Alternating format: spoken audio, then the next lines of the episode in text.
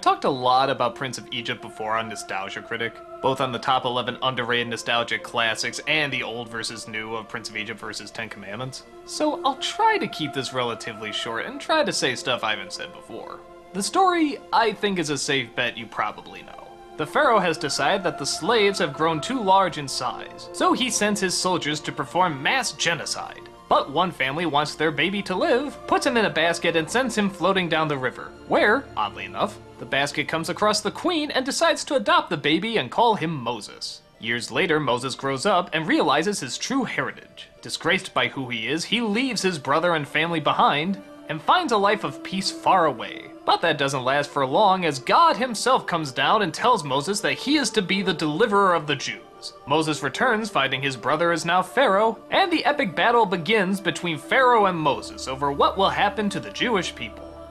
The film is gorgeous. This is one of the best looking animated films I've ever seen. I'm not even really a big fan of Egypt or the desert, but by God, the shots and the angles they get in it, it's just unbelievable.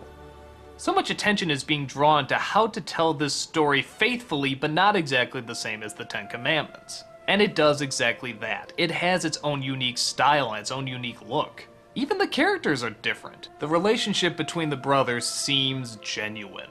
They both now have grown up and they both now have new responsibilities that they wish to honor and do not want to break. But at the same time, they're still family. And this is what makes great drama. There's Val Kilmer as Moses and Ralph Fiennes as Ramesses, and both of them are fantastic. Even the other celebrity voices, though distracting at times, like Jeff Goldblum or Patrick Stewart, still match well to the character and tone that the movie's trying to get across. It's just distracting in that you can tell it's their voices, but you warm up to them pretty quick. Something else I've never talked about is the music. The music is also wonderful. I think the theme they have for the Burning Bush is one of the most comforting, nicest themes I've ever heard. It's just a great sound and creates this wonderful mood.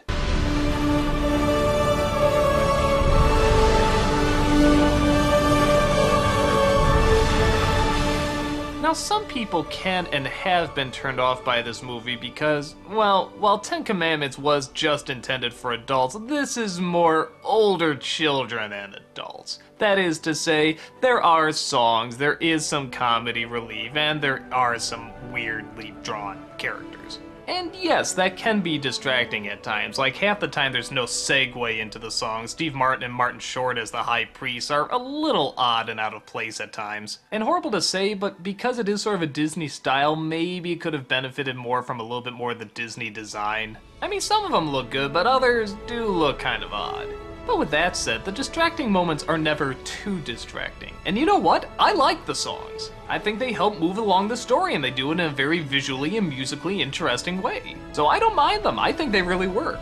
But many would argue if you're really gonna tell the story of Moses and you want to step up your animation company and make it more adult, you should probably leave some of the stuff behind. I'd be lying if I said I didn't feel that was totally true, especially with something as heavy as the story of Moses. But I also understand the need to appeal to a general public, and like I said, I think they work it in pretty well. So I stand by it, eh, at least by the songs. I do feel bad this movie is not more appreciated, and maybe it is because Ten Commandments was just such a landmark, and even though this is a good film, yeah, it's probably not really a landmark in any way.